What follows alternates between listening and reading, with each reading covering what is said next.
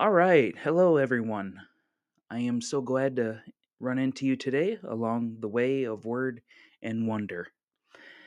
This is our second episode, but it will be our first with a an actual scriptural conversation.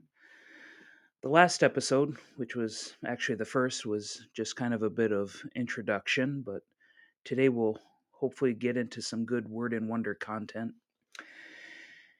As I mentioned at the end of the uh, uh, last time, I'm starting a series on learning to trust God.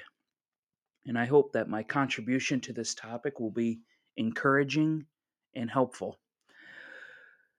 Um, but before we begin, we need to hold up a second to clarify our steps towards this topic.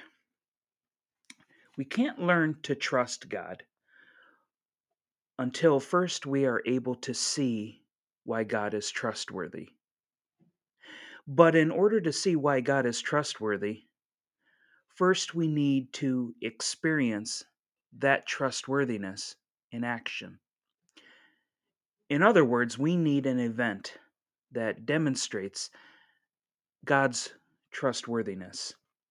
So, that event is what we are going to be focusing on in today's episode. Our text is going to be in Exodus chapter 14. And you probably know that uh, text pretty well. But if you're not familiar with it, uh, I'll just give you a quick little uh, summary. About 500 years or so prior to this story, God made a covenant with a guy named Abram, promising that he would make that man's descendants into a special people through whom the world would be blessed. But during much of the time when those descendants were growing and multiplying, they were living in Egypt, first as refugees and then later as slaves. These descendants, known as the people of Israel or Jacob, they they spent many generations in slavery in Egypt, but eventually when the time was ripe, God performed several powerful acts of judgment to deliver the Israelites out of Egypt. Led by a man that God appointed, whose name was Moses, these Israelite descendants gathered their stuff, they left Egypt, and began marching towards the Red Sea. And that is where we will jump into our text. So, uh, if you have your Bibles, um, and you're wanting to follow along, I am starting in Exodus chapter 14, verses 5 through 10. So, Exodus 14, verses 5 through 10. When the king of Egypt was told that the people had fled, the minds of Pharaoh and his officials were changed toward the people. And they said, What have we done, letting Israel leave our service? So he had his chariot made ready and took his army with him. He took 600 picked chariots and all the other all the other chariots of Egypt with officers over all of them. The Lord hardened the heart of Pharaoh, king of Egypt, and he pursued the Israelites who were going out boldly. The Egyptians pursued them, all Pharaoh's horses and chariots, his chariot drivers and his army. They overtook them, camped by the sea by Pihahiroth in front of Baal Zephon. And in verse 10, it says that as Pharaoh drew near, the Israelites looked back, and there were the Egyptians advancing on them in great fear. The Israelites cried out to the Lord. In great fear, the Israelites cried out to the Lord. Why did the Israelites have great fear? Because what they saw coming was all they had ever known. Now, I must clarify here that I am not a psychologist or a therapist. Having said that, I believe the thing about trauma is that it rewires our brains and our bodies. All of our memories of traumatic experiences and the reactive behaviors that those experiences generate are housed in our brains and our nervous systems, in our muscles, in our psychology. They shape our personalities and habits and our perceptions.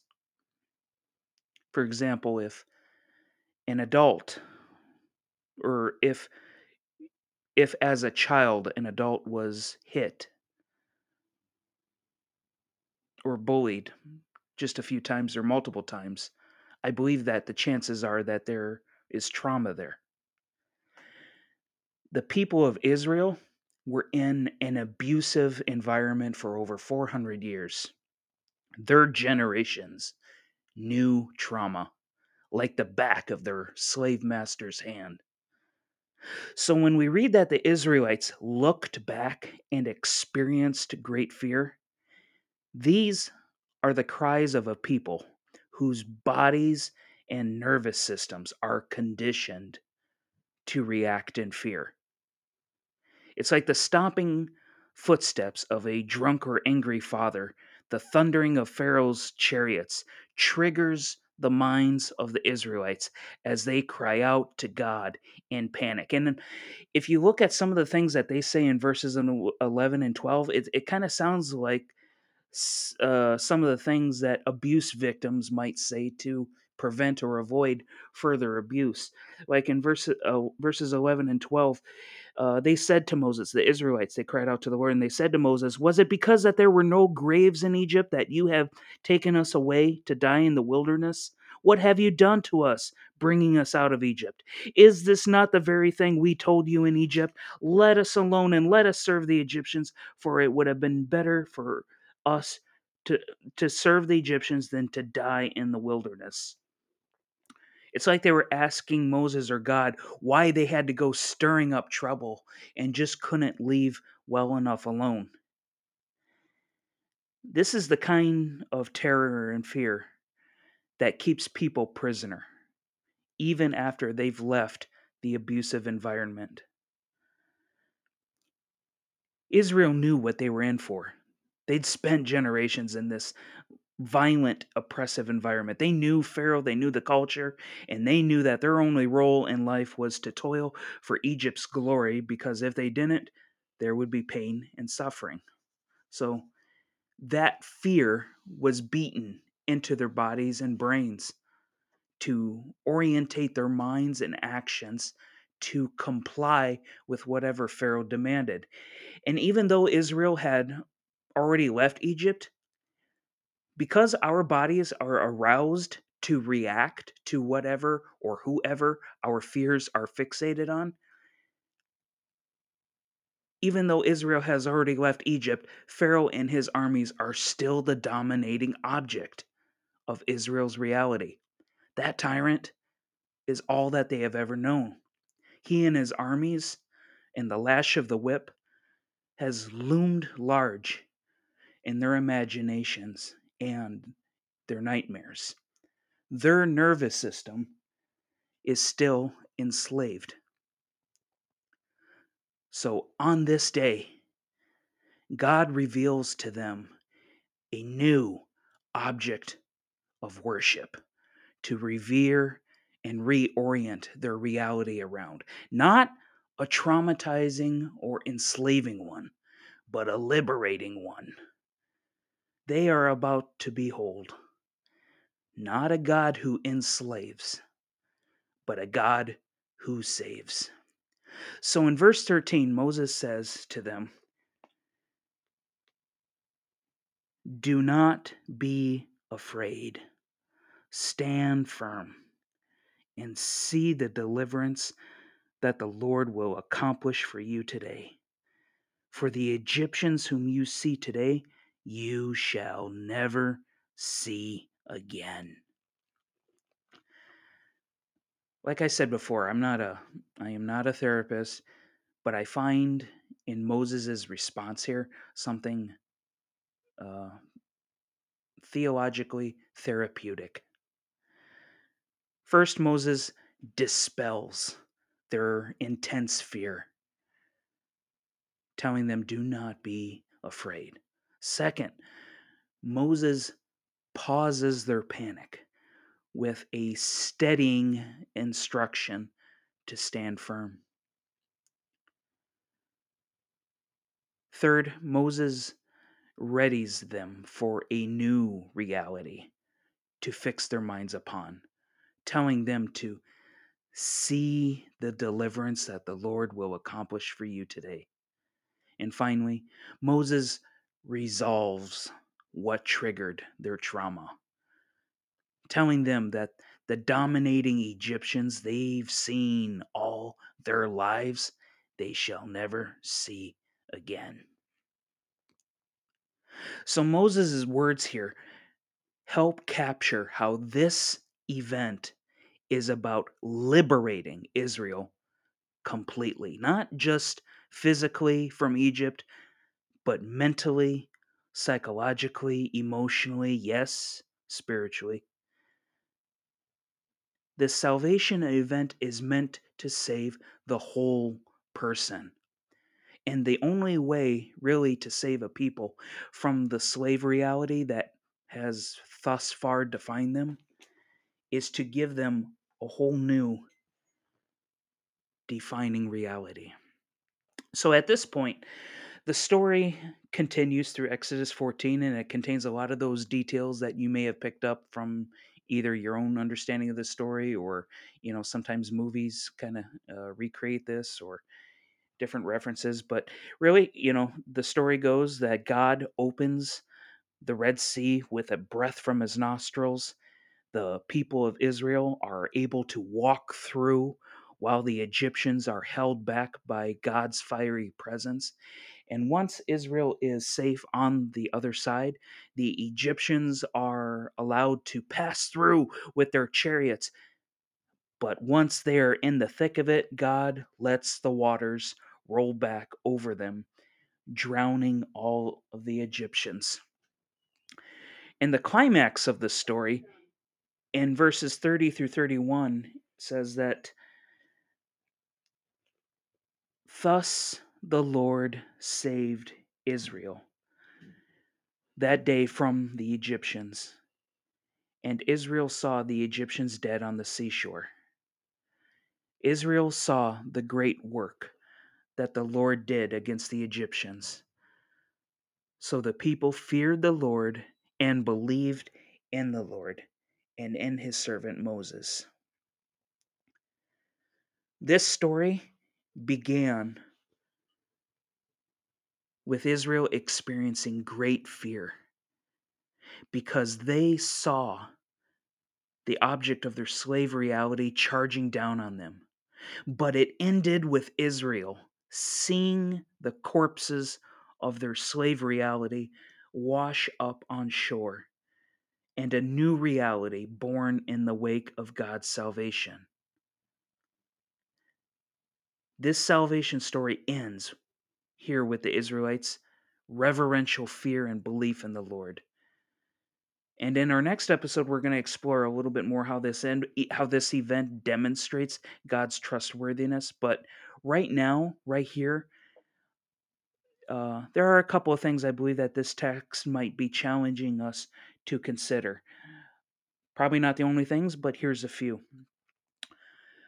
One is salvation was God's solution to Israel's slavery.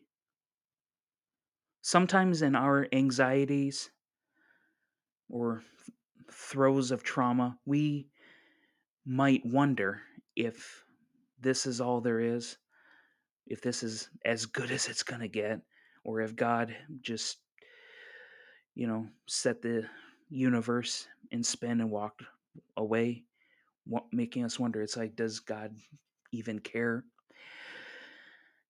This salvation story shows us that God is interested in you and invested in freeing you from what chains